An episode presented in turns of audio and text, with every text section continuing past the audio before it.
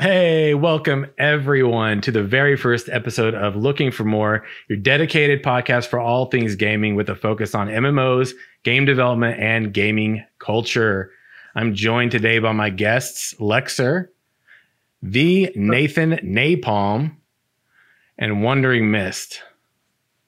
Welcome, y'all. Uh, so, we're going to go ahead and start this show off uh, the first episode, kind of doing some introductions, and I'll, I'll kind of go last, but I thought a good way to kind of get everybody warmed up uh, on this show and kind of get started would be to basically kind of introduce ourselves, talk about maybe what we do, what we play for creators, talk about what we create. Um, but we'll start with Lexer. Lexer, why don't you tell everybody a little bit about yourself and and uh, yeah. Well, uh, I am a long, long time MMO junkie.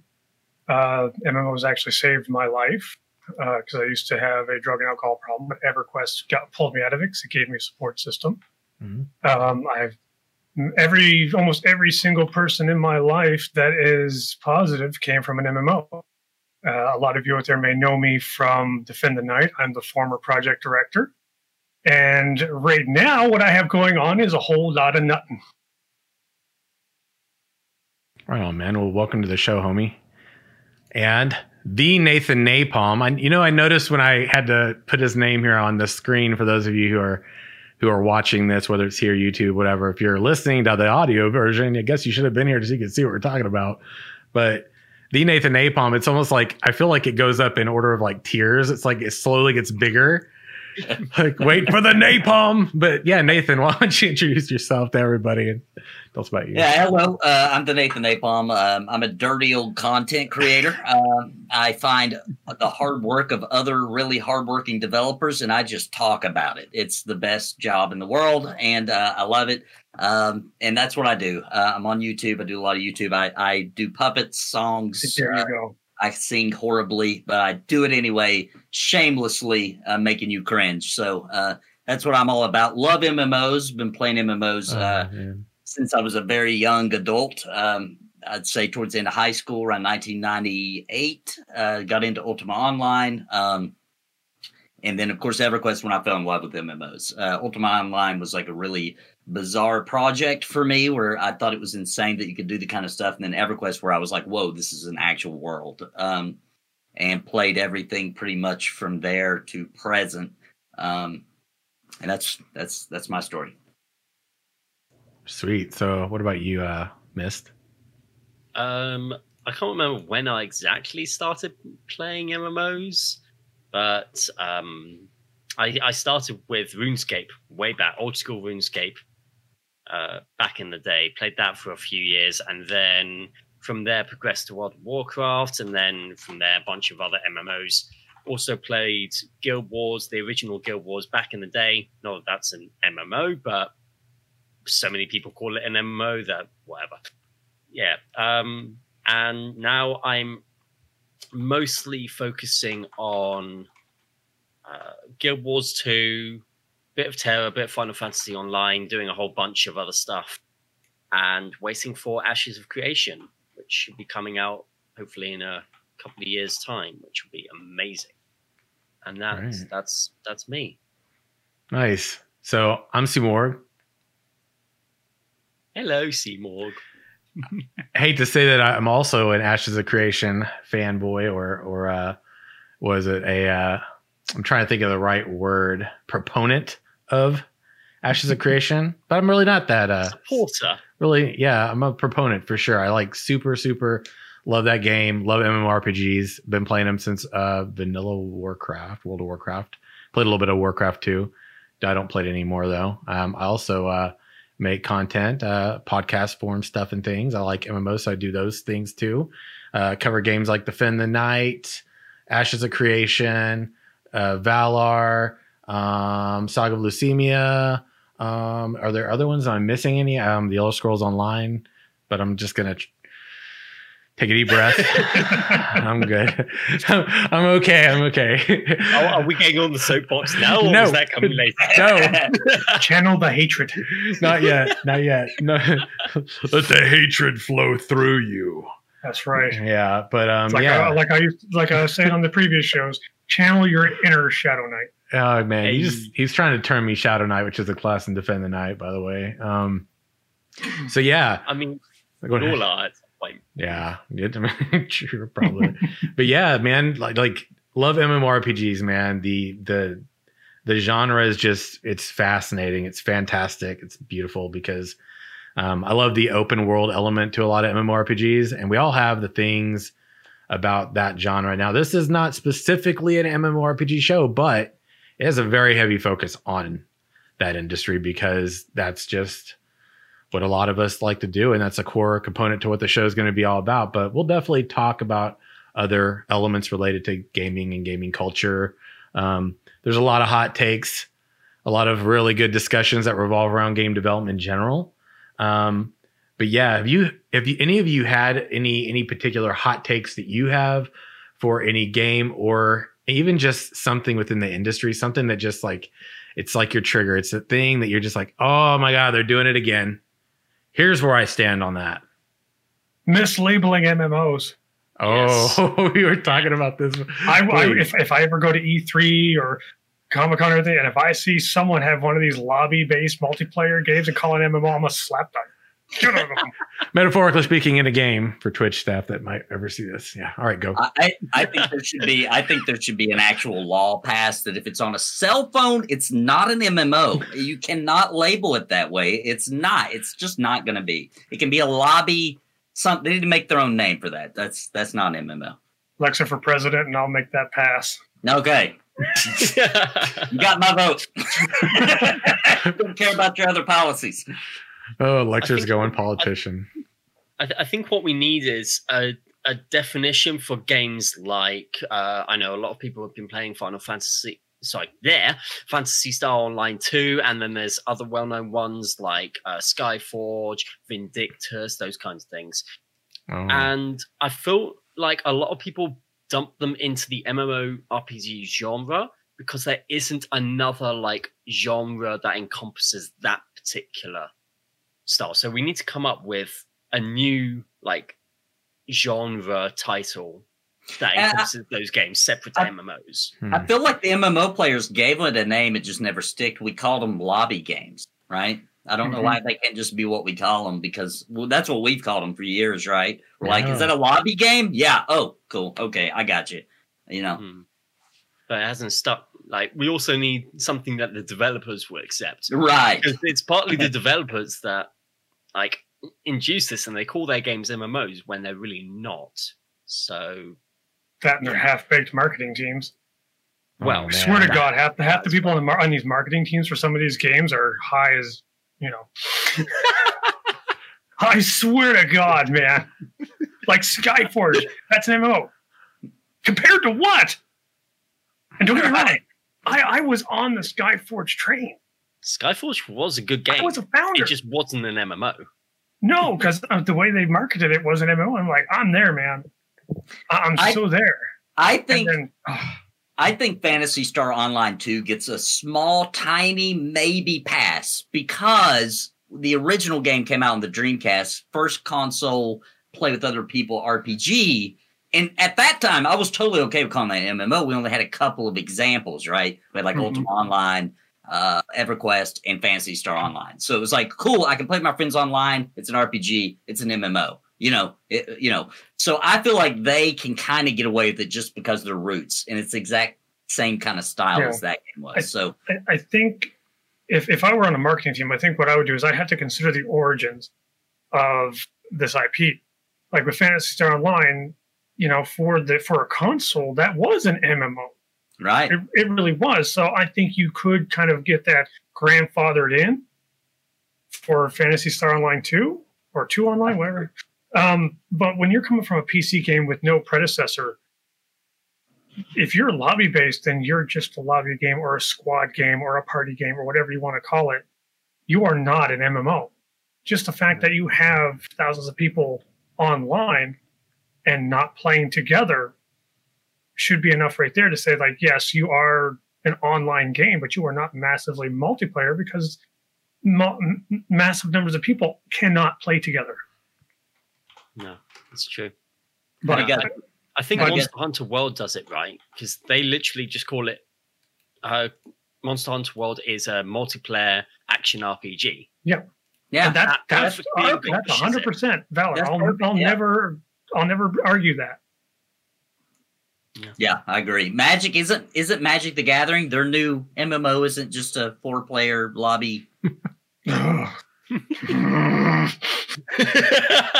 channeling the rage.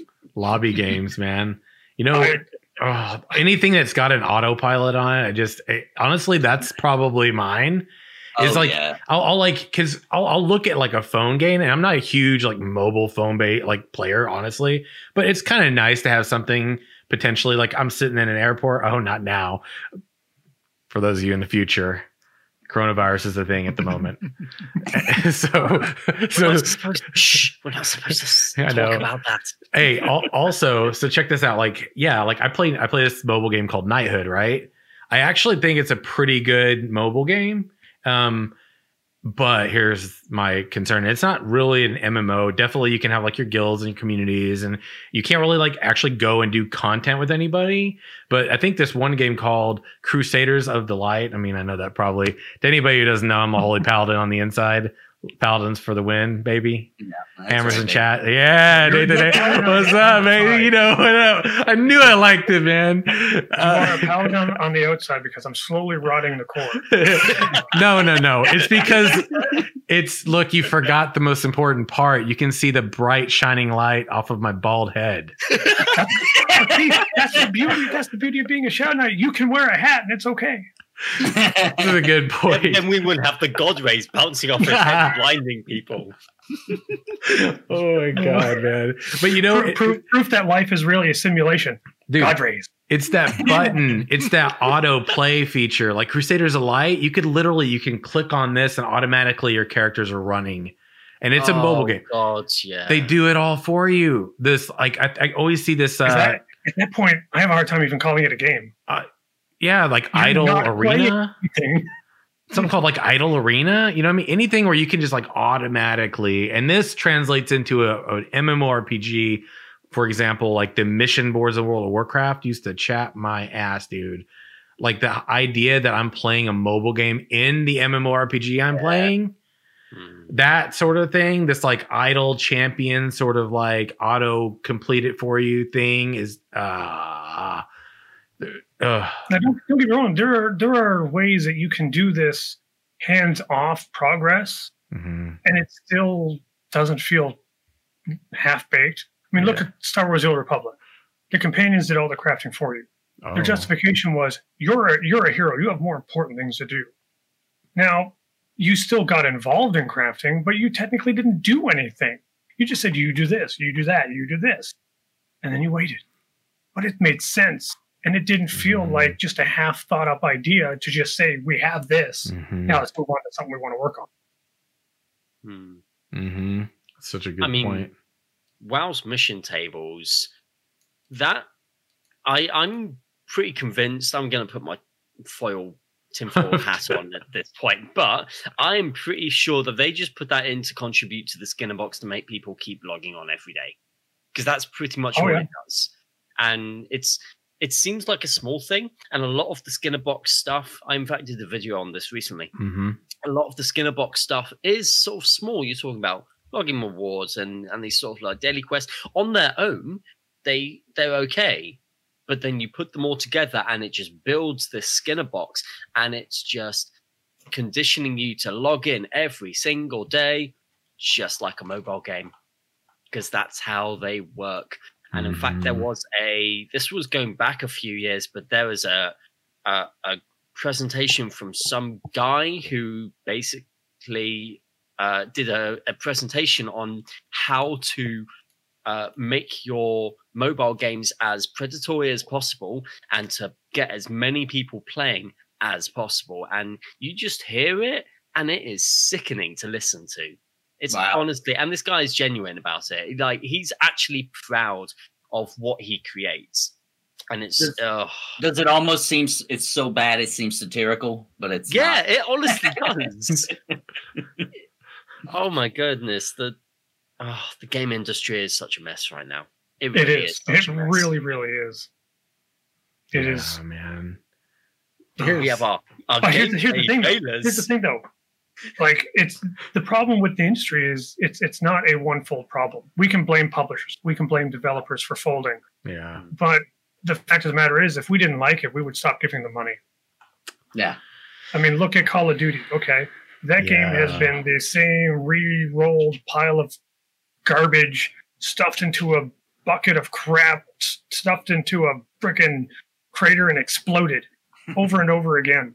But when Black Ops 2 came out, I saw people camping out in front of Best Buy Right. freaking 10:30 at night waiting for this thing to be released at midnight. And I'm like I guarantee you a vast majority of these mm-hmm. people are going to be complaining tomorrow but it's the same old game. It's like then why did you give them money? So I, I think that that goes back to chasing the dragon, right? So like I'm still chasing my MMO dragon, right? I still want the experience from EverQuest. I want that feeling back, right? I'm chasing my dragon. I think they're chasing their dragon, but the problem is, is that there's a new generation of gamers who aren't going to have a dragon to chase. You see what mm-hmm. I'm saying? It's going to explode eventually because you're creating a bubble based on people with nostalgia, etc. But then you're giving them crap therefore they won't have that meaningful experience so later in life they won't care about those franchises and genres etc mm-hmm. so that's the real problem in my opinion is Yeah. we're we're chasing dragons that existed back when gaming was awesome Back Their- when this generation's not going to have that Yeah. Agreed. I got a Yep. question for you guys. I- I'm curious about something like, and this is not really something that I, I even thought to ask, but do you, I guess, what from your all's perspective, in your opinion, like what are the games that you could say you feel might be genuinely doing something to, I don't know, bring you the dragon or, or create a new dragon, something different? Are we talking the MMO genre or Yeah. just gaming in general? Yeah, definitely the genre for MMOs. Yeah. So- I I mean, think- go ahead i'm sorry for it. No, no, you go, Nathan. You go. I I'm think for sure Pantheon Rise of the Fallen, right? Super passionate development team. Um, Uh, Mhm. my number two is Defend the Night. I feel like they're, and I'm just saying that because people are here from it. Um, that that I feel like they're very passionate and they they they understand it and they want it. Um, and Saga Lucimia, I think those guys are are are understanding, uh, kind of on a different level, more uh, more bringing the tabletop experience because you know that's what MMOs are meant to be. And we kind of Mhm. lost our way somewhere, but that's what it was supposed to be. Uh, and I think those guys get it, and I think they're doing some pretty fantastic stuff. Um, that's the three I really feel like had the biggest shot at, at giving us that dragon. Mm. Yeah. You know what? I'm going to throw a, a curveball here and say Minecraft. That is a curveball. What? So, Please you explain. know, Discuss. so, uh, first of all, Minecraft is still, even though however old it is, it's still putting in, uh, bringing in updates, etc. I mean, it's just gotten 4K RTX, which actually looks incredible. It does. Like you wouldn't think that Minecraft RTX would look any different, but it actually does. It looks phen- phenomenal. And what they did, f- Minecraft's such a weird phenomenon because it's branched out into so many different things. You've got the creative mode, which fills a niche. You've got the story mode. You've got the uh, the hardcore survivor mode, and then you've got the MMO modes where people have made uh, Minecraft servers Yeah. that they have turned into full blown MMO RPGs. Which and this is all like community driven and, and such. And it's actually incredible what people have done with this game. It's staggering. And they've done so much more. Yeah, Hytale. Uh, yeah, Hytale. Thank you, Squibble. yeah, I tell. Um, and there are others as well. There's there's this server called Wynncraft, which I was planning on checking out at some point. And these are all community driven, and they're they're just fantastic. They put in so much effort into basically creating an MMO from Minecraft, which was never designed to be an MMO at all, and yet it's upstaged a lot of proper MMO RPGs, and it's it's bizarre to me. It's very bizarre. Yeah, and in chat too, Cheryl was talking about the new uh, Minecraft dungeons, which I'm actually, you know, I did play. I played Minecraft uh, quite a bit. Uh, it was definitely felt, you know, like a drug a bit in the beginning. I played it in the early beta period before they had really evolved it a lot before it ever became the big boom that it is now. Um, and it's it's maintained itself pretty well, right? But yeah, the Hytale, I forgot all about that. And then of course there's the dungeons, the Minecraft dungeons, which Cheryl's saying is pretty fun. I haven't tried it myself yet. Um, it's definitely on a list of things I'd like to try though, for sure. Hmm. Never even considered that in my life. So uh, you've taught me something for sure today. Uh, I knew that there was MMO versions. I've seen my son doing things, but I thought it was like kind of BS. Like I thought there was like a max of maybe 30 people or something. I didn't realize that people were creating real. I don't know what the max uh, size is for servers for the yeah. for the servers. Hold, hold on. But at the end of the day, mm-hmm. even if you can only have a hundred people, that's fine. Yeah. That's what you yeah, need. Hundred people, so quite a bit of people, depending on the land, the size of the land maps, right? Hmm. Right. Yeah, I've got my I've got my uh, list, but Lexer, what about you? What's your list of things? What, well, what games do you think they have the potential? In terms of what's out there, I'm going to say anyone that runs an emulation server, Vanguard emulators, or the, the Vanguard emulated server, uh, the the huge number of EverQuest emulated servers, um, even the Star Wars Galaxy emulated servers. These are all run by people who love the game, but are also willing to experiment and try new things. And I love that, especially with EverQuest emulators. There's I've been I've been on probably close to 100 of them by now. Everything from scaling so that content everywhere is always relevant to massively hardcore permadeath servers. The fact that people are willing to really experiment and try to find something that works because they, they have an idea, put in the work to it, and they try it for better or for worse. I have mad respect for those people. Yeah. In terms of they fix problems that the uh, very the much developers so. have. I've yeah. I never played a Bard in EverQuest One until I went to an emulation server. And I felt stupid because I would have hugely enjoyed a bard. Mm. And now, whenever I'm an emulated server, the first thing I roll is a bard. But in terms of other games that are out, like actual bona fide IPs, uh, it's not it's really anything. Hit, with things. Nothing really hits that list because every one of them feels like they're just run by you know Ebenezer Scrooge. They're willing to you know wa- watch a child drown to get an extra buck. They have no. it really, it really feels like it really feels like it. They have zero moral. They have no concern about you know. To them, it's just to, to these publishers. They're just games. They're just projects to get money, and that's fine. That's that's the publisher's job is to make money. But to us, the people who are playing, these are these are worlds where we go so that we can cope with some things that maybe we aren't equipped to cope with in real life. Or it's a place where you can you can feel a little more secure saying like hey i've got a crooked eye. Well i'm very self-conscious about that. You'll always see me on streams the right side to the camera because i'm self-conscious about it. I don't feel that when I'm in a game. I used to stutter really, really badly. Mm. I don't stutter anymore because MMOs helped me get over that. Because I was always worried about saying the wrong thing and then getting into a fight with somebody over something ridiculous or someone just yelling at me for no reason. And all these other games that are currently out there, they're stripping all of that away to make a buck. It's mm-hmm. business. I understand business. But to me, it's kind of like having your childhood home. Someone else buys it and now they're gutting it. Yeah. You might as well just rip your own heart out. Mm-hmm. In terms of games that are coming out, Pantheon's right there. Defend the Night has a lot of great potential. Um, what was the other one? Saga of Lucimia? Mm-hmm. I always get that one mixed up with the bad one. Yeah, I do too. I do too. Uh, but um, I, I, I do. I, I, have mad respect for Renfail for doing his dream and mm-hmm. for being more or less uncompromising because you don't see that anymore. Yeah. there's a lot of aspects to that game that I don't particularly think I would enjoy. But the thing is, I'm not going to discount it right out of the gate because who knows? Uh, I've had other games. Uh, the hell was that floating around my wonder? um, I've had games surprise me in the past. So I'm going to say that any game that is currently in development fits on that list.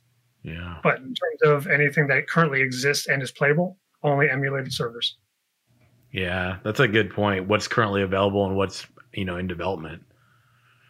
Yeah, and for me, you know, it's uh, I have I have a very set list. They're the and I, I wouldn't be either creating content around them or you know backing it or whatever if I didn't believe in them. And and I think it's interesting because it it it's interesting because there was a period where you know it was like the WoW surge, like it was around Wrath of the Lich King, and so many people, so many companies wanted to get in on the action for the MMO, you know, MMORPG genre that they, you know, it was like you had a lot of AAA studios like rising up. You people had money rising up. Everyone wanted in on the action. They were going to be the next WoW killer, and then you know clearly that didn't happen. But you know, only WoW killer is going to be WoW itself, in my opinion. But you know, aside from that, you know, if you have this goal, I think as a developer, and I have some developer points that I want to ask questions about later, but I think if your goal is to defeat another game, then I think that's I don't know for for my perspective. You're doing it for the wrong reasons, right? So, which is interesting is every game that I believe in that's in development right now, like I play The Elder Scrolls Online from time to time when I want to punish myself, but outside of that, like outside of that, the games that I believe in are Ashes of Creation, no particular order, right? Defend the Night, um, Saga of Lucimia, uh, Valar, um, and am I missing one? I feel like I might be missing one. Yeah. Anyway, these are some of the ones that I that I really believe in, right? That I'm, I create content around, and I think that's interesting is all of them. What they share is is that there's no there's no AAA studio right there. It's indie development. The only one that's maybe a little debatable on that, it's it, it is indie development, but Steven Sharif for Ashes of Creation had a lot of money that he could invest to essentially secure that game's development. Whereas other ones are going on, you know, they're working full time jobs, and there's a lot about that that that's respectable because it's like we don't have anything, you know, in terms of like this crazy big financial backing that a lot of time is what's really going to be important to make an MMORPG happen because it's a huge project. It's a massive, massive undertaking, especially if you're ambitious and you're trying to do something truly different and unique. And so these games all share is that they are just a lot of times they don't have a lot of people. You know, they they maybe don't have a lot of money. Maybe they're still working jobs, right? And Saga of Lucimia, right? Defend the Night, Play Valar, uh, Ashes of Creation to some degree, they they tend to share this. And so when you look at what they're coming to the table with, it's like maybe they don't have the knowledge, maybe they don't have the money, you know, but they have the passion and the drive to make it happen. And they want it in spite of the fact that the industry as a whole, at least from my perspective, is really, you know, failing the, the player base, the community, really, we'll call it community, right? The people that cherish and love, you know, the the dragon. They they want the dragon. And so, you know, I, I think in a lot of ways, these are the games that have the best chance because the the primary thing at the heart of it's passion. Passion to make it happen. Right. And I think that's a big thing that a lot of these indie studios have over these AAA studios. Yeah. Is that the AAA studios have no passion. Now, don't get me wrong, the developers probably have a passion for what they're creating. But there's there's a point where the publisher or the managers are going to say, no, you can't do that. And then right there, all that passion is blown out like a candle, and you're just working a job. These indie developers are all working on what they love. The hard thing for the indie developers right now is to do something that is creative. There's so many c- copies, carbon copies of every other game out there. If I'm kind of at the point where I've been asking people, if you can't be creative, why even bother? Because you're just, if I'm going to get into a game that is 90% this game, 10% this game, why don't I just play that other game? Mm. You know, there, There are- there there is are- something to be said for um, building a game or doing the basics really, really well. there is, there absolutely is. But I feel like we're at a point now where if somebody doesn't, pardon the language, if someone doesn't gather some t- t- st- uh, testicular fortitude and attempt to try something different, we're still stuck in a rut. No, not, I not mean, look, forward. at Valar. Val, uh, people give Valar a lot of a lot of grief because it looks like WoW. That's just a style of art. That's that's all it is. But their systems are all similar in, in some respects, but ultimately unique. So, good or bad, if I like it or hate it, if it succeeds or fails, they'll they'll ultimately have my respect because it, even if they fail, at least they're trying to better the industry. You're trying to take MMOs beyond this just mud filled ditch of despair and trying to bring it back out into the light. That's right. Lightbringers, baby. What?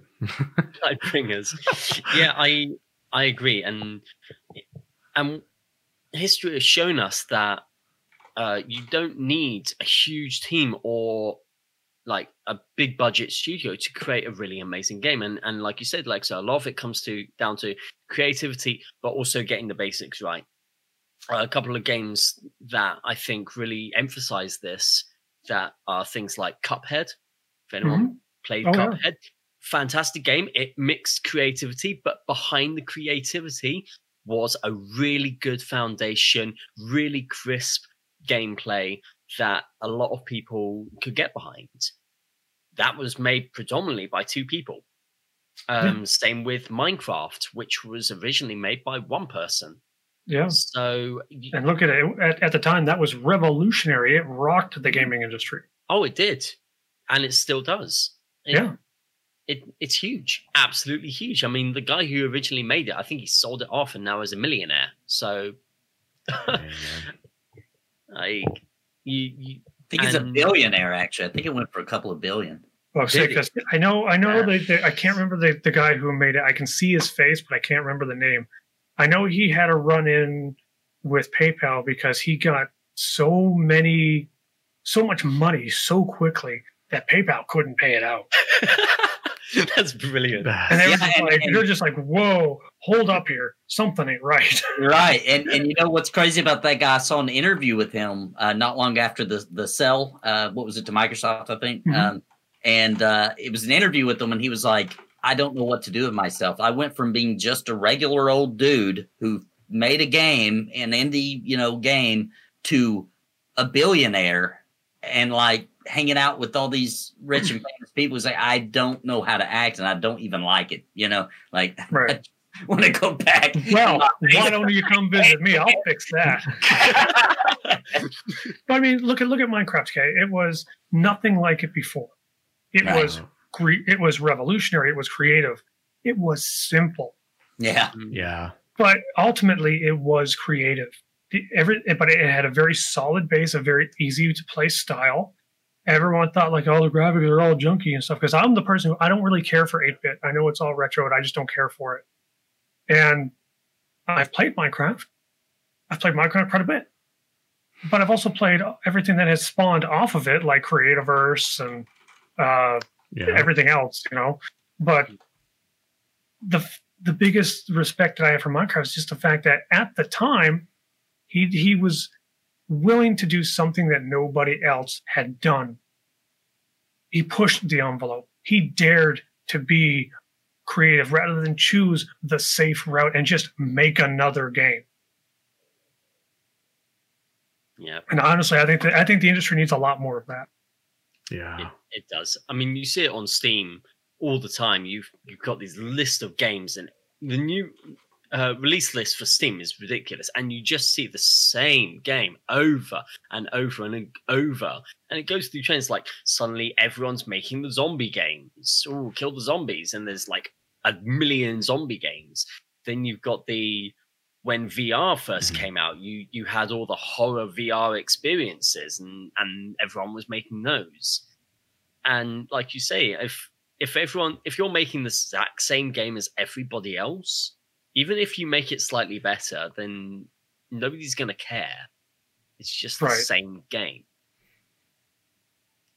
It's true, and they've been doing it for a long time. Um, I feel like MMOs have been stuck on the uh, uh, World of Warcraft uh, for way too long. Like you know, uh, developers were just trying to make that exact formula over and over and over again, and then they started the well, that's not working, so let's add one little gimmicky thing to it. So the Mhm. exact formula plus one gimmick.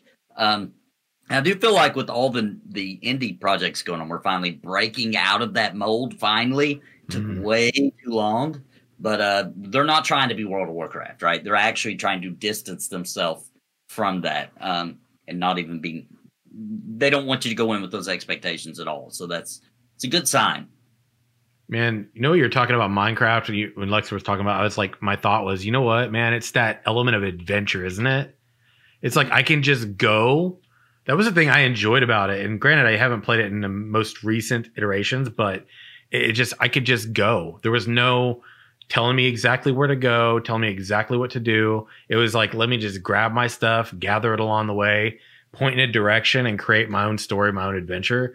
And recently, I was playing uh here very recently. Actually, the game's not out yet, and it's in it's got the early access tag, but it's literally just one guy making a game. It's called Jadonia, and it's um I played it for the past couple Oh, days. yeah. I got a key to check it out. And uh, it actually releases on Monday, and it's in early access for like a year, year and a half. I think is its timeline. Um, but it had like very much this open world, and you just you get dropped in. You're in a place, you know, and no spoilers. Check it out if you want to. Um, you know, whatever. I just think it's worth mentioning. But it's that idea of there's no telling you where to go. It's an RPG game, but it has a Breath of the Wild sort of like art style sort of to it. Um, Nice. but it's just shell shaded. yeah. It what's that?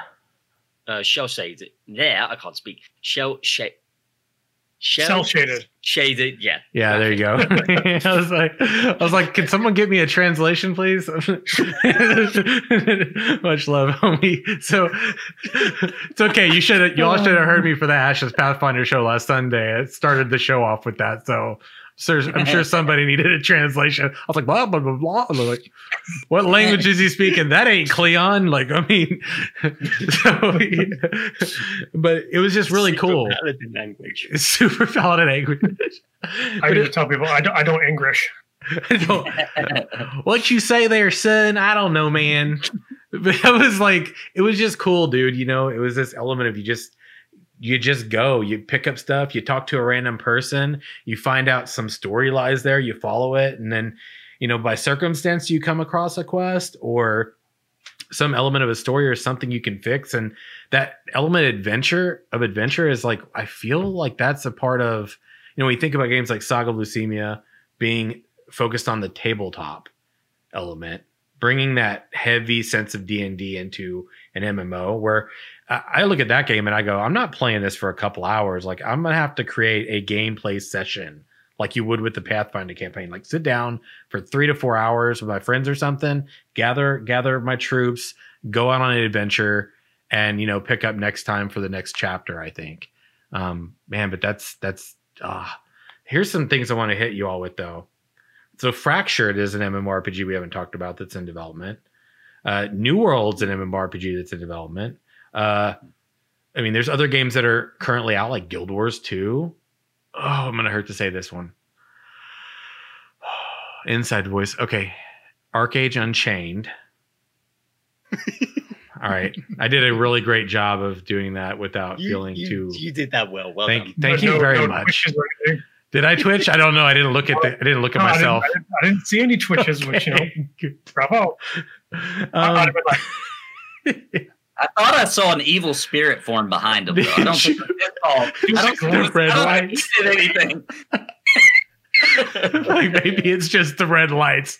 Maybe they're actually detecting something, another dimensional creature I can't even see. All right. oh, you know we're- what you got to do now? Now you got to get like lights that are hooked up to a remote that change color. So whenever you want to pick up, that makes you red, you like This is lovely. Oh my god, he's got oh, it. he does it. Yes. It's the rage. It's the rage mode. The rager mode. This is the rage There, mode. there you go. See, it's a, and that light turned red. You're just like, this is a wonderful game. I really love this game so much right now. And- It makes me tingle in my brain. Do you know what though? Hey, good good segue to this. Do you know what I did play? I, I took the bait, man. I played ArcheAge when it came out. In the very beginning, okay, Ugh. Oh. did really good with it and everything. I'm no inside. I'm crying. I trust me. I'm just. I, I'm having to do this as. I'm just having to do this. I feel like it's it's necessary. I played ArcheAge Unchained. I know I went for a second bad. I know. I know. I, but I went and I, I was like, man, maybe right. And have most recently, what I heard was that so the game launched, no pay to win. They've stayed no pay to win, pretty much, right? We get to, I say pretty much just because it's ArcheAge. So, but I played it with my my guildies, and you know what that felt like to me, you guys? It felt like one of those mobile games where you're farming a currency to dump into the same set of gear because that's exactly what you do. And things like story and exploration and uh, crafting and all of those other elements seem to be pointless to me. You know what's funny? Speaking about ArcheAge, I played it when it was a Korean game, where you had to actually buy a Korean social security number so that you could sign up What? with a VPN to play it. That that uh, that's when I played it, and I actually had to go and get the the English translation packs and replace files.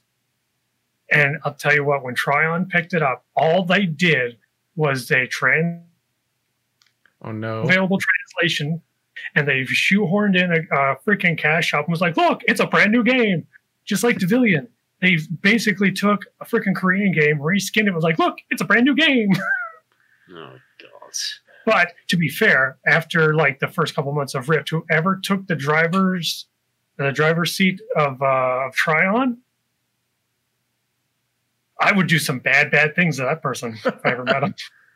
In a game, metaphorically speaking. Anyway. In a game, in a game, I would PvP them until they log off, and then I'd camp where they logged out.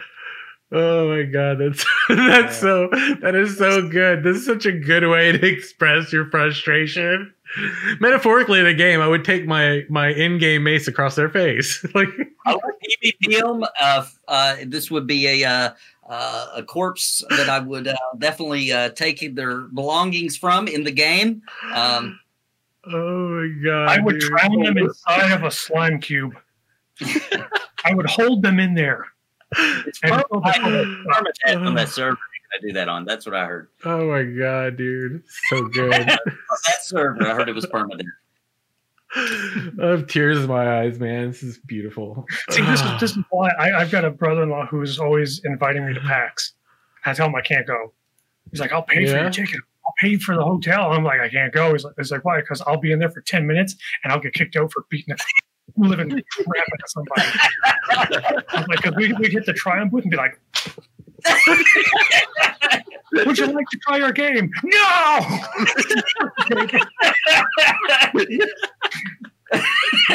it was it was his facial expression whenever he did that smack. you broke me, dude. You broke me. Oh my oh. god, dude. I have to pull it together, you guys. Oh jeez. I knew this show was gonna be the perfect place to vent our frustrations about things in the gaming industry that drive us nuts. Oh, there's. I got I got like Oh. 15 years of frustration pent up, and trust me, Oh man. it's, it's it's just waiting. shows how old we are, really. It's all, all this stuff we remember. And, you know, segue a little bit, but. I was watching, uh, I'm a huge fan of Jim Sterling, uh, the YouTuber. hmm Um, and he did a, a, a video about, it was basically about the, the problem of the, uh, these big companies slowly, slowly bringing in more and more like uh, microtransactions and more loot box elements, etc., etc. And he made the very real point that guys like us who've been around the industry and playing games for years and years and years, we're getting old, and eventually, We're gonna Uh, die. Speak Well, for yeah. yourself, Bucko. we, we remember back when games were more legit, as it were, back before this loot box and microtransaction and all this crap happened, we remember. But the people who are sort of the next generation that are coming in, loot boxes are normal to them. Microtransactions are nor- normal to them. Pay to win, pay to skip. These are all normal things to them because they haven't experienced the games that came beforehand. And he made the point, Jim Sterling made the point that the all the these big companies, all they have to do is wait for guys like us to either stop playing games completely or to die. And then well, news for them. Thanks to denial, I'm immortal. And I'm gonna live forever too, because I have the Paladin's Holy Light, you know, beating in my chest. Does and I'm beat- raising my children to be just like me. So screw you, developers. Yeah. oh man. man, man, yeah, man. all, all they have to do is wait, and then eventually it'll get to the point where loot boxes are normal to everybody who plays, and then it just progresses from there. So, oh, I I can't. No, it's, I mean- it's so sad. Don't get me wrong. I, I mean, I understand business quite Oh, well. man. And I know people got to make money. You got bills to pay. Everybody does. But there's a point where it's like we can we can take this 5 million dollars in profit, not revenue, profit and be happy with it or we can screw over 40 to 50% of our population and get 5.1 they're going to choose the 5.1 Yeah. Yeah. And and I think you know companies got to make money, obviously, but I think you should treat your customers, especially from a corporate point of view, right? Um, especially from a corporate point of view, you should treat your customers like they're your grandma, right? Would you really charge your grandma for the milk when she gets home? She realizes she can't open it without a very special tool that only you sell. And then she gets the tool and she opens the milk, and then she realizes it can only be poured in a certain glass that you made specifically that she has to buy it to, and so on and so forth. Uh, you wouldn't do that to your grandmother. You shouldn't do it to your cousin. Which grandmother? I don't get along with my, my parents. I don't get along with my family on my, on my father's side. I'm sorry. A paladin wouldn't do that to their grandmother. I'm sorry. That's right. Let's just, let's just say a normal person. The nap the napalm nose. That's a much safer way to say it. Oh man. Oh No, my I think, man. but I mean, you're definitely on the right track. Like, they just don't care about their people. And here's what they don't understand I played EverQuest for 15 years. I was with them for 15 years, a sub game for 15 years. It's a lot of money. That is a lot of money. Mhm. and yeah, I played I played other games because you know I get to the end of expansion, whatever, or I wasn't happy with an expansion, so I just kind of dabbled. But I was still loyal, hoping they turn it around. And all these other games don't realize that you're sacrificing all these long term goals for just a couple extra bucks. yeah. Yep. Because you, I know you'll sit there in a, in a meeting and you'll sit there with your fancy little charts and go, you know, we could do this. We'll lose ten percent of our of our uh, population, but we'll gain forty percent revenue this month. And it's like, but if you go for long term goals, you'll normally, unless you do something ridiculous, will exceed those goals because when someone likes a game, they bring people to it. When they feel appreciated, they bring people there. Right. I'm a huge Warhammer fan. I love my Warhammer games. Okay, Warhammer games are on sale Even the robot. to play Warhammer games.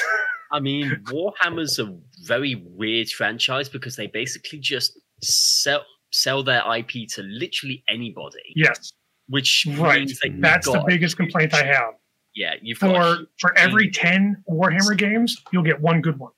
Mm. Vermintide. Ah. There might be three. no, you didn't like it. I played that one too. I was I was kind of middle on that one. Vermintide- Mm, It Oh, felt um, too much I like mean, the I- one before the other one. I, I used to be a really, really mega fan of Total War games. I mean, I used to compete. Oh. And once I think Rome 2 came out, the Creative Assembly changed or Sega changed. Because then all of a sudden it was like, I'm also a programmer. Yeah. I had I had looked. I had deconstructed a few things. I, I, I'd done some wizardry. Um, the DLC for Blood and Gore, you're paying five dollars to basically make a checkbox visible. Think about that. They were. It's already in the game. They're just say, they're basically holding it for ransom. Hey, I want to give a shout out and chat to Pantheon Plus. They do a really good, uh, a lot of really good content also around MMORPGs. You should check them out. Yeah, he's a good friend of mine Yeah. and Nathan's. Yep. Nice. Good old Minus. What's up, Minus? Welcome. There you go. But I mean, um, if you look at the Total War franchise for Warhammer, uh, Total War, Warhammer, and Warhammer 2, they basically just put in a new map and reskinned some races. And 2 came out like months after the first one. So instead of making an expansion, they made a whole new game. Why? Because why make $20 off an expansion when you can make 60 off of the full game? Mm, true. Yeah. And it's just I mean, Game Freak has been doing that for mhm. years with Pokemon. Like, Yep. Why why make an expansion when we can just resell the same game? What Right. about Bethesda using that same Oh. How long do they keep that dead horse, man? It's crazy. The dead horse that also scales up mountains because that's a thing.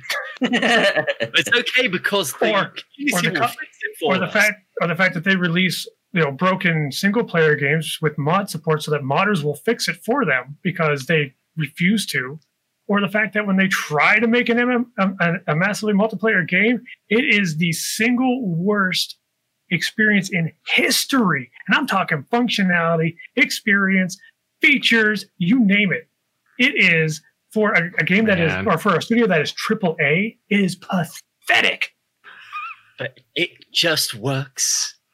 no it doesn't Look at 76.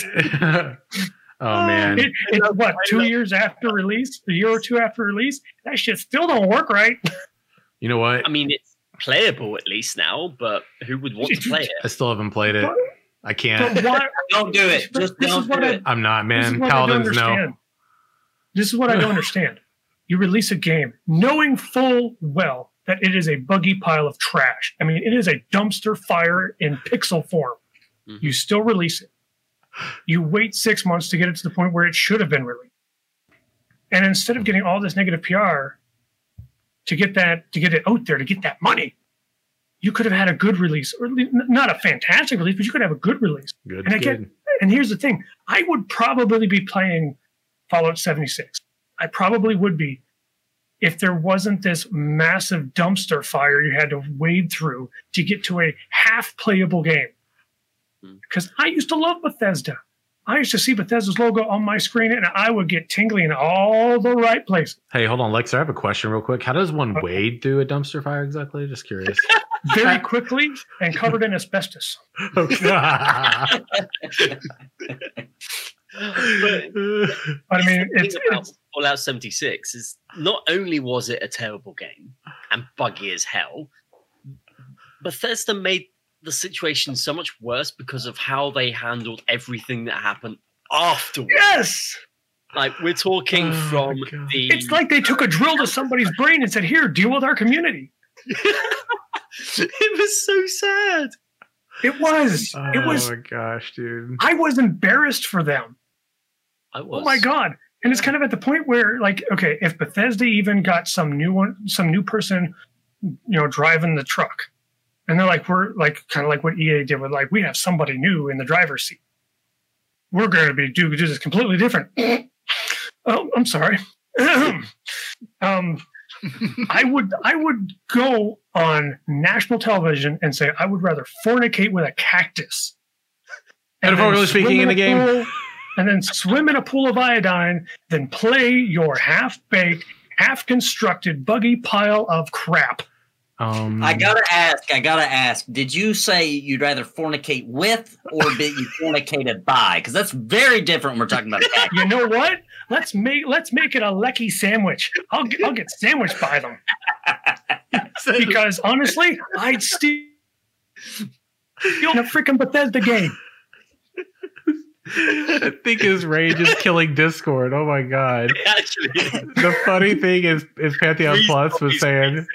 Things. Pantheon Plus said, "Lexer, tell. Can you please ask Lexer to tell us how he feels for real? He seems rather censored tonight." Say, saying saying what I actually feel in, involves a lot of curse words. Yeah, I appreciate maybe you a know band. Maybe a band. maybe a band only on Probably a band.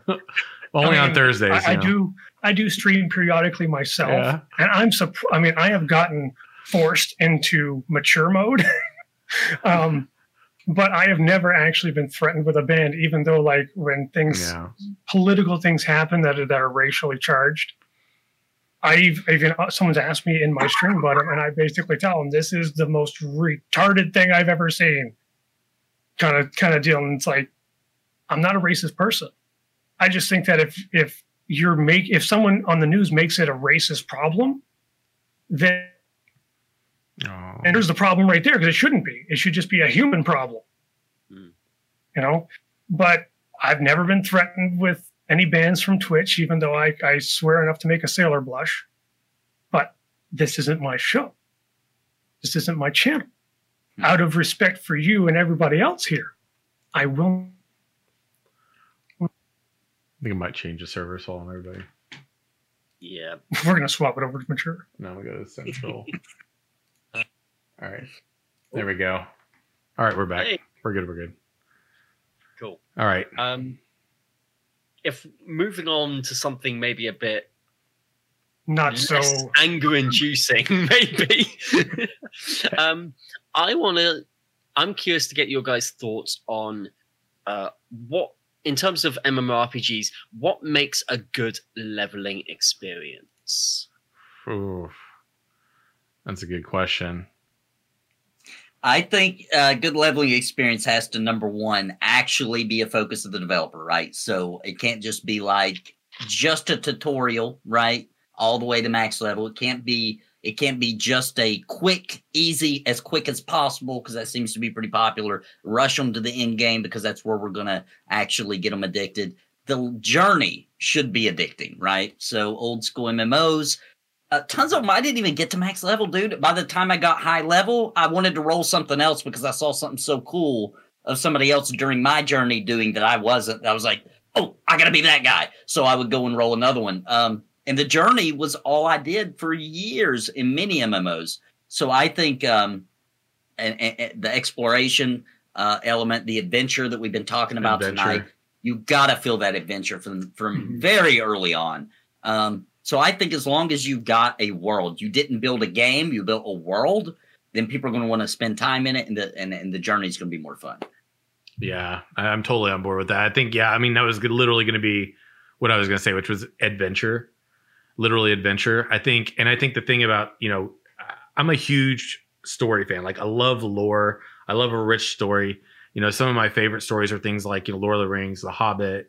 You know, you think about when you think about stories like that that just have, you know, a, just a whole universe, right? Uh, I don't play World of Warcraft anymore, uh, but you know, uh, the Warcraft universe in itself, up until I would say probably um, Wrath, roughly or so. Like it's just a really good story, really rich lore. Like you know, every every character almost has its own little mini story. And so when I think about an MMORPG, for me, it's a really great story. Like I like honestly, I have a really hard time playing any game that doesn't have a good story. Now, sidestep on that is is if I can create that good story and you give me a space to do that, then that works too, right? And so that's something that Saga Lucimia is planning to do, right? That's something that a lot of games you see are planning to do. Like even that one I talked about, Jadonia or whatever, right? That game too. If it if you have a space or world where I can do that, um, then a little bit of RP where I can be my paladin self, you know, and shine. But just that, you know, and even if Why do I? I- All I can picture now is a World of Warcraft paladin with consecration Nah, pulsing under you and you dancing. no, holy shock to the face. Oh, Yeah, my god rays from the palm of my hand. Is that my eye? talk to the shock. Talk to the shock. yeah, just you know, just a set adventure, man. Hundred percent. Yeah. Well, I mean, you brought up like Lord of the Rings. Well, I just consider the books. Okay. Yeah. hmm Bilbo and Frodo were both probably level one going on these adventures, Yeah. and they were exciting. yes. If you, as a game developer or level designer or game designer, whatever title that you want where you have some creative control, if you do not spend the time to make an enjoyable experience from one to say 50, and you're basically doing the typical, it opens up at 50. That's when the game starts. Right. You're doing, Yeah. I'm sorry, you're, you're doing it wrong Yes. Yeah. I because agree. the game, the game doesn't start at 50. The game starts at level one Right. why should I, or anybody for that matter, have to keep telling yourself, just keep going. Oh, just just keep going. Just another day, another day, another day, and I can finally do the stuff that I'm going to have fun with, like grouping in the in the fun dungeons, or raiding, or going to the fun zone. It should never be that way. It to me that screams lazy design on the most epic scale imaginable. You know, I always felt like to this day when I started an MMO, right? Um, and I leave the beginning town or whatever, right? I go, I, I exit out into the world. If I'm not scared at all, no fear, I'm just like, oh, cool. Let me just run out, attack stuff, and I don't care.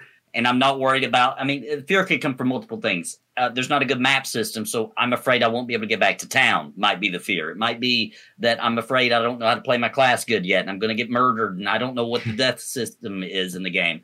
Uh, but if I don't have any fear, if I just go out and I'm like, ah, blah, blah, blah, blah, I'm already knowing I'm like, I'm not going to have fun in this game. I'm, you know, I've, I have zero fear of anything in this game. How could I possibly get adventure from it, right? So I know that's been an indicator for me. Very beginning of a game, you can tell if you're going to have fun or not, you know? Oh yeah, Agreed. And I think this is something that going back to classic WoW was a really big hitter for a lot of people. Whereas in modern WoW, and in fact many modern MMORPGs, you it's so streamlined. You literally you've got your little hub uh, town where you're completely safe. You go out away from town, you're still safe because n- literally nothing can kill you. You have to go out of your way to die. And even then, chances are you're not going to manage it. And there, you can port back to town whenever you like. There's fast travel everywhere.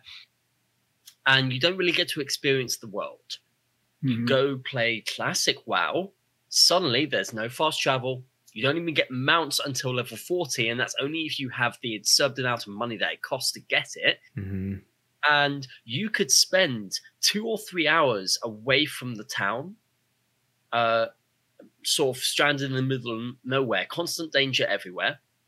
And it means that when you come back to town, you, before you go out into the world again, you've got to prepare. You've got to make sure you've got all your items uh, repaired. You've got to make sure you've got all your consumables, etc. And it feels like a proper venture because you've got to prepare your character before you can go out and be safe in the open world.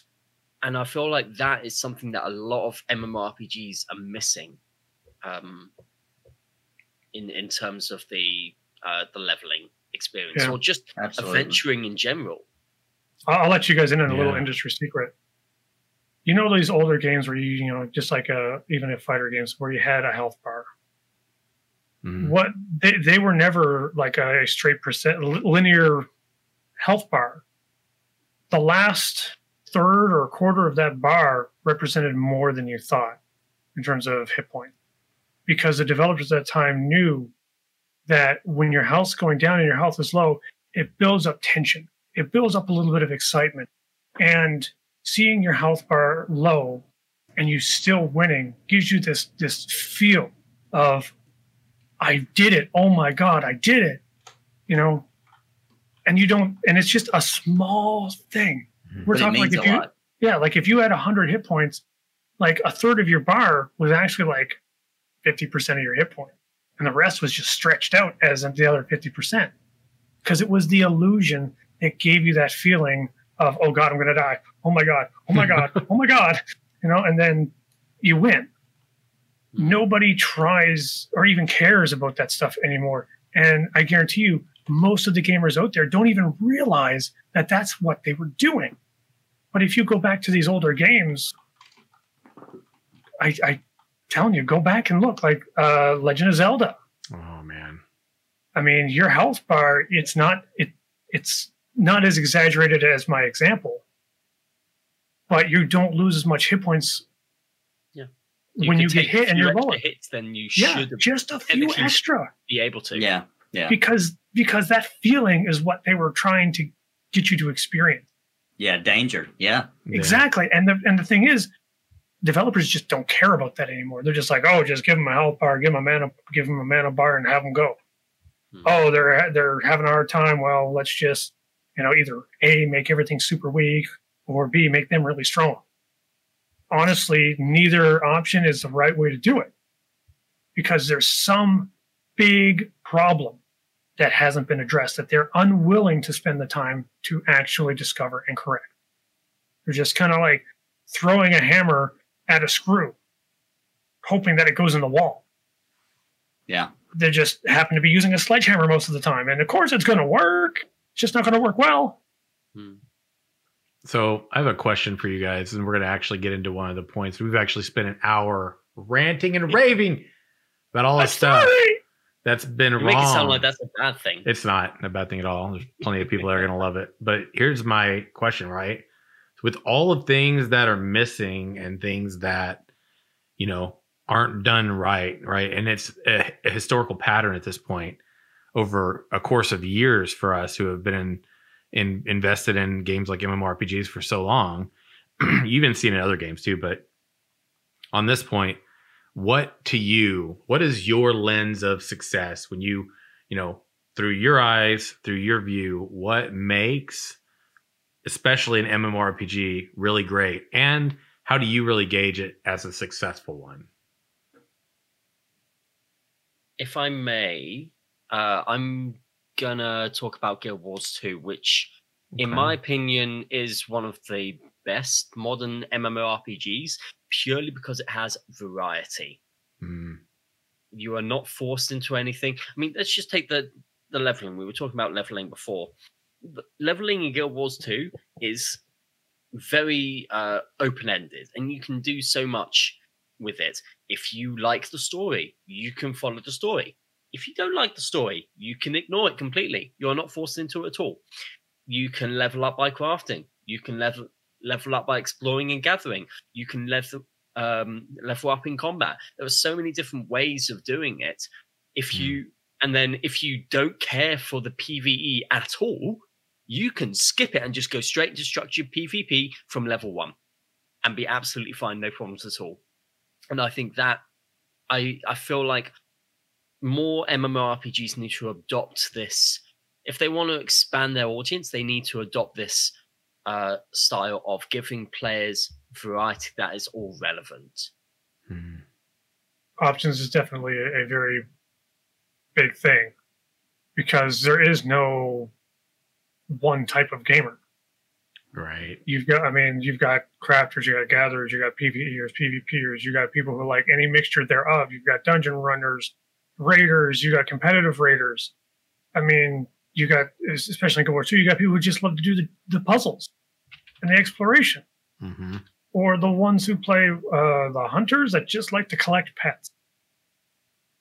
And Guild Wars 2 did do a very good job offering people a lot of options. There are a lot of things I don't like about Guild Wars 2. But for Oh, me, it's got problems, obviously. oh, yeah, everything's got its problems. hmm Um, I could sit here for weeks and talk about things I don't like about it.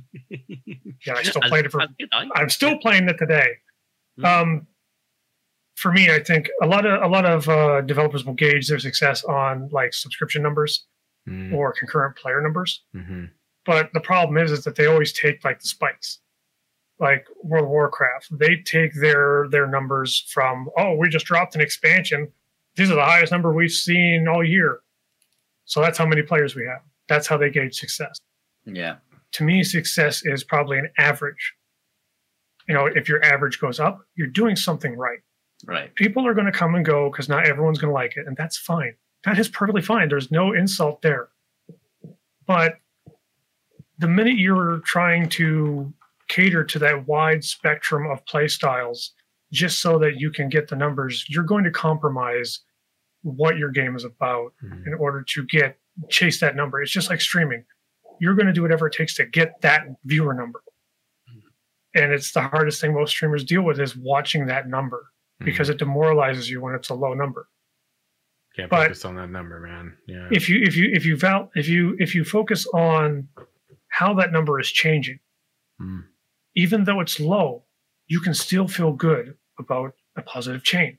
Mhm. if Yeah. you get if you get one viewer extra this week you, you it's it's a sense of progression and the same thing can be held can be said about mmos if you have 500 concurrent users on average throughout the run of a week and all of a sudden next week that goes up to 550 well you did something right because that's a positive change Hmm. but now if all of a sudden you start seeing them drop off because you know you just dropped new expansion, everyone got through it in a month. That's an indication that you did something wrong because Mm. they're not staying. An MMO without players Dice. is dead. It, well, it's not necessarily dead, but it is certainly dying in a and way. it's hard Or- to come back to. It's It hard really to come is. back from it because people log in new and they're like, nobody plays this game. I'm out. You know, like True. Right. I can't I play this game by myself. I don't want to. You know? There are there are so many MMOs that were good, but then suddenly you get a new player like myself. I'll jump in and be like, okay, I need to find a group, and you wait for two hours because you're you're waiting on a quest, you know. So you have to do this dungeon for a quest, and you literally can't go to the next area until this quest is done. right. Right. So you're just sitting here and there's there's like 50 people on the server and everyone's level 50, but you're level 15. And you're like, I don't see anybody. I can't play with anybody. As far as I'm concerned, from my perspective, it's a dead game, even though the end game might be, you know, jumping. Yeah, and so far, developers have only been able to come up with um, a solution to that by being like, we'll reward the high level players in some way, significant way, for playing the low level content. But what happens there is what we talked about earlier in the show. Is you're the new guy. They've done this dungeon every day because they want that little chunk of reward. So they just want to go, go, go. Like, come on, I'm so tired of this dungeon. Been doing Yep. it for years. And you're new and you just want to explore and you can't. It's over. It's over mm-hmm. for you Yep. because they're tired of it. They've done it forever, you know? Yes. So that's the best solution they've been able to come up with so far that I'm aware of. And it's got And- major I- I issues. think- and honestly, I think that's going to come down to the community and the players. We have to Mhm. change our mentality because I used to be a hardcore competitive raider. I used to I used to raid six to seven days a week. You know, you start raiding at 5 p.m., you stop at 4 a.m., then I go to Mhm. work at 7 a.m. you know, Yeah. um, and it took me a long time to get out of that mentality to where I, um, I know people are. I've, I- I've played every game, so you can give me crap for playing this game all you want. The fact of the matter is, you know, it, I try them all. Yeah, I played Runes of Magic. I played it with my wife and a friend, and we we were a trio. We did dungeons of our level. Trio took us like two hours to do them, but we still did them. And we very rarely grouped with anybody outside of our little group. One day we actually had someone in who was new, and we were running a dungeon we had done before. And we're like, you know what? Why don't you kind of run the show? And they're like, what do you mean? I was like, well, if you just follow us, you're just going to be a loot, a, like a, a, a loot machine. You're just going to be picking up loot all the time. Why don't you tell us where you want to go? Why don't you tell us what we're supposed, what we should be doing? And then all of a sudden, because when I did that, I had this feeling of it doesn't matter to me if we go left or we go right in this dungeon, or if we take this boss first or this boss first. It doesn't matter if it, if one way is technically right. But this other person had a good time. They were new. Yeah. We had a good time because they were having a good time, even though we had done that dungeon probably 15 times already that day. Right. And it's it's certainly not something that's going to be fixed quickly. So Right. I think th- there are people who get entertainment from other people being entertained. We Right. probably all do because we create content, right? That's Mhm. probably why we do it, right? Right. But um, some people don't. I, I maybe I'm wrong, but No, I that- think some true. people get zero. They're like, I don't care if you had fun. I didn't have fun, you know.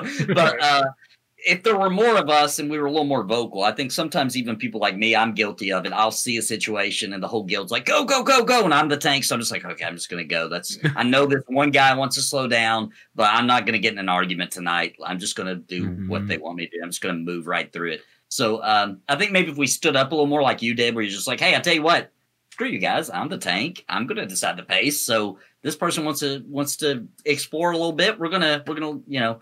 Right that that would make a big difference if more of us just stood up to it and was like, "Oh yeah," and I'll what? tell you something something really funny. I, I, was a rush, rush, rush kind of guy. Rushed to endgame, rush to be the big man on the server, and my my wife kind of got sick of that mentality and was like, "Okay, listen here, Bob." Mm-hmm. And I was like, you know, you know, typical husband. I was like, "Yes, ma'am." um, we, we we were playing a game called Requiem, which is a horror wow. MMO. Yeah. Um, back in its days was was wonderful. And taking it very slow. And then she's like, "Come here, look at this." And I looked at it as I looked at, at this like texture on the wall of a photo. She's like, in this in the corner, you see how this guy's standing in front of like you know curtains. I'm like, yeah. She's like, she's like, look down there in the corner. There's a guy's face and it was one of the developers who actually put his face behind the curtain, like peeking out. And I'm like, uh, oh my god! It's like I would never have seen that. That's funny. And yeah. I still, I mean, it doesn't seem like a big thing, and it's probably a terrible example, but it's still something that I remember today, mm-hmm. which happened like eight years ago.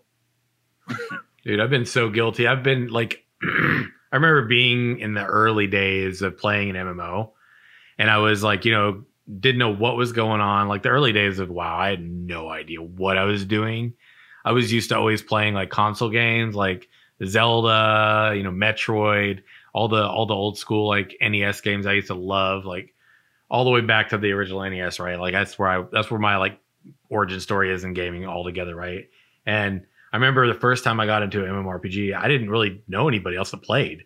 So I was literally running around by myself. And the idea of exploration, like I was that guy reading all of the all of the words in the quest. And of course, you have no idea where it's at on your map because you haven't been there.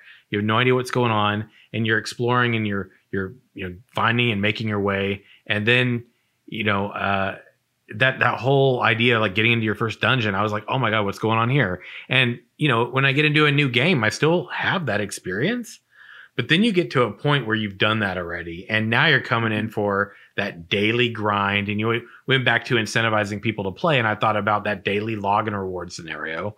Like that's something that happens in a lot of games, like daily login reward, get you a reason to come hop in. Well, you're just really hopping in to do that. But you know, when I went to dungeons, you know, I get to that place where I was that min maxer guy for a while there, where I was top had to be the top on the server and I was and had to be the best and had to be the number one paladin and all that stuff and I didn't care about that pug in the group. You know, I only cared about that that you know chasing that sense of prestige and chasing that that number one, you know, chasing my accomplishment. And that's all well and good. You know, I think I'm in a place now where when I get into a dungeon, I do try to I don't I'm not a big dungeon fan in general anyway you know, I don't like grinding them out more than once. I like to go in. I like to be there for the purpose of being there the the first time through, and then that story's over. I like to put that chapter behind me and move into the next chapter. But um, I would, I, you know, now it's like I see those people, and I remember a time, and I actually kind of feel bad for it. A time where I was like, I don't care if they're in here to do this. I just, right. I only really care about me. And I think that's Sorry, like, yeah, but I think that's definitely like a, a mentality that so many of us get into where we just we're trying to get this stuff. And it's and i feel like that might also probably bridge on the fact that i felt like the game i played uh, it felt like i had to get this done to break even for the day feeling like it was a job. Right, right? yeah. Yeah. So yeah. many of them do. It's yeah. sad.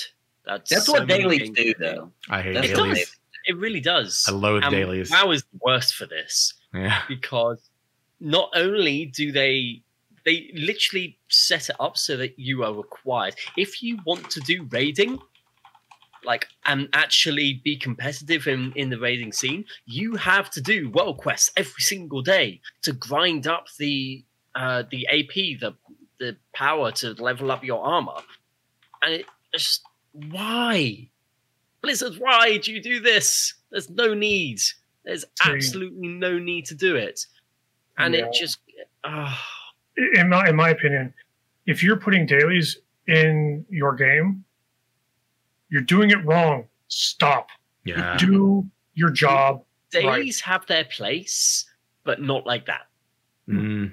Because Not most like don't that. even make any sense. Yeah, to do the No, same exact Yeah. one over and over to me with the same person, I'm just going like Well, it's, it's four like weeks of this rep grind or something. We've been here and done the same thing over and over. It doesn't make sense in the story to me as a player to do the exact same quest repeatedly.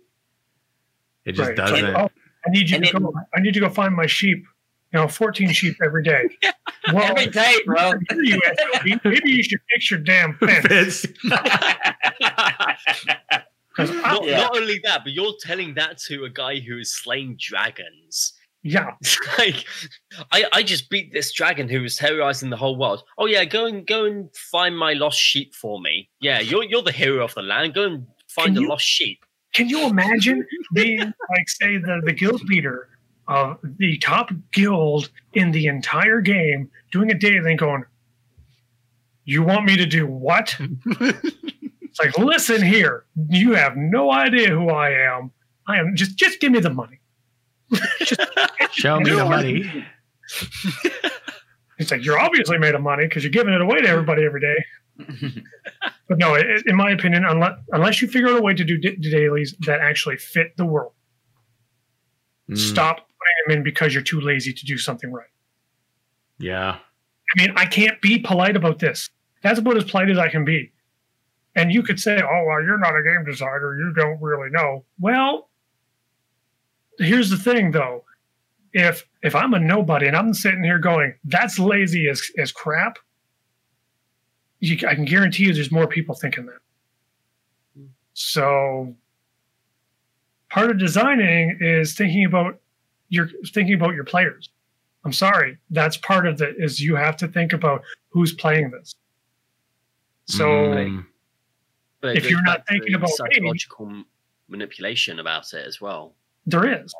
Like I brought this up. I can't remember if it was before we actually started the show. It's all kind of blowing in my mind right now. But um, we're talking about the the Skinner box, and if anyone's watched my video on it, I did a uh, video on it going into a bit more detail. But these modern MMOs are designed around the Skinner box mentality, which is uh, conditioning, and the goal is to get players to log in every single day. Doesn't mm. matter what they're doing, B.F. they want Skinner. to log in every single day. yeah.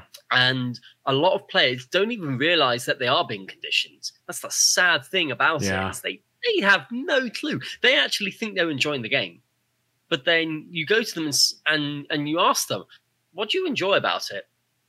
And that more often than not, when you ask that question, they kind of sit there and go,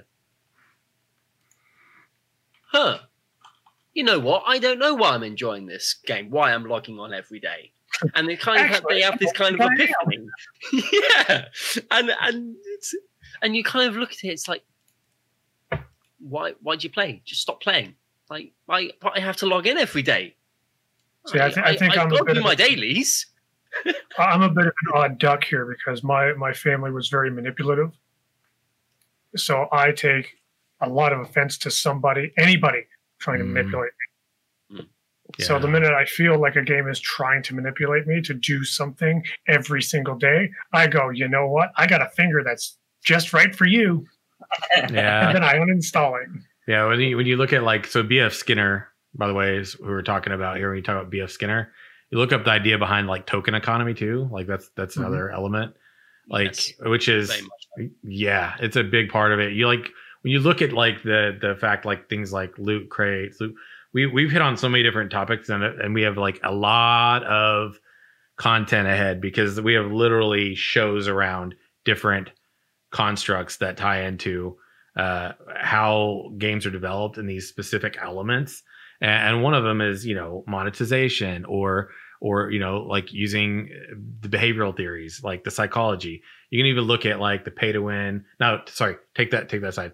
Look at like the loot crate kind of like uh, concept, right? When you talk about, I mean, you're literally preying on people's, you know, like pleasure centers of their brain, which Yeah. is which is essentially that same same thing as like gambling problems, addiction problems, compulsive behaviors, like so all of that. So you know, I, think that at the end of the day, it's like you know when we we invest in in games, we invest in uh, our time in anything. We really got to look at like, is it worth the time we're investing?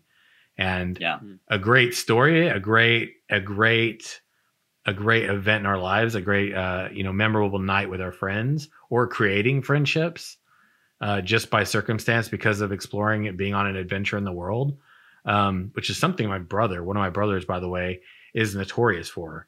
Like I'll I'll see him playing uh, an MMORPG, and you know he plays the Elder Scrolls Online right now, and he basically he just runs around. He's he's constantly exploring, makes loads of money because he's that guy. You know that guy. He's always out and about doing stuff and things. You don't hardly ever see him doing stuff with you, but he's always interacting with people. He's always making money. He's always farming herbs. He's always farming ore. He's got the money in his pocket. He's always making bank, right? And and can tell you where to make the most money and this and that.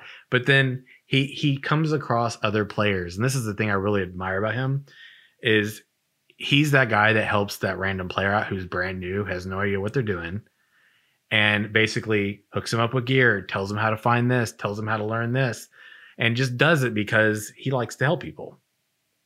And he And makes really MMO meaning, industry needs more people like that. yeah, and he makes more. He makes these friendships, and his reason for continuing to play is because of those friendship he made, those friendships he makes, those relationships, the people, the good times he's looking forward to with his friends. And as we wind this episode down, I feel like that's like the moral of the story, isn't it? What we've all been talking about this whole episode today is the good times. Let the good times roll, and I and I believe that the the money will follow. Yeah. Right. It's, I agree. That's Agreed. been my my motto in everything I do is Yeah. do what you love, and you will you will make a career out of it. You know what they say? Do what you love. You never work a day in your life either. Yep. I don't know about that. I do Lex is like Some people make me want to shove a fork in my eye. metaphorically in a game, speaking all that stuff. No, well, this, Exactly. is, this is I've got a real fork in my real eye, Oh no, so far No. it's not okay. and not not my not my uh, blind one either. Oh It's man, like there, I can't. anymore. we're gonna wind this one down because we are gonna be continuing our story next week. Same Crusader time, same Crusader channel because this is the the realm of the Crusade here on my channel. So we will be continuing next week with another episode of Looking for More at Thursday or on Thursday at 5 p.m. CDT. So let me go ahead and go round and round and let everybody shout out their contents. You know where to find them on all of their stuff and things. Let's start with Lexer. You don't want to find me. Oh, If this podcast taught you anything, it's that you don't want to find me. Next note, the Nathan Napalm. Uh, I I mainly am on two platforms. I'm on YouTube, uh, youtube.com forward slash Nathan Napalm, or Twitter, uh, the Nathan Napalm. Um, so uh, that's my two main platforms. That's where you can catch me. Fantastic. Fantastic and Wandering Mist. uh, you can find me on my YouTube channel, uh, which is just Wandering Mist. I also stream on there, so I I stream regularly every single week. And aside from that, um, if there's anyone for Ashes of Creation out there, I am active on the Ashes of Creation official Discord and official uh, forums as well. Fantastic.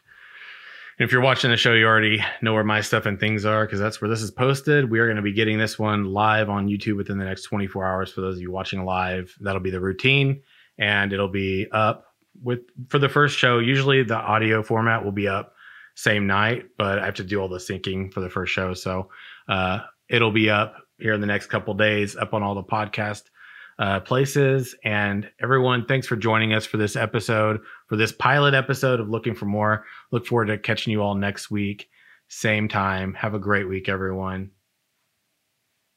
Later, folks. Bye.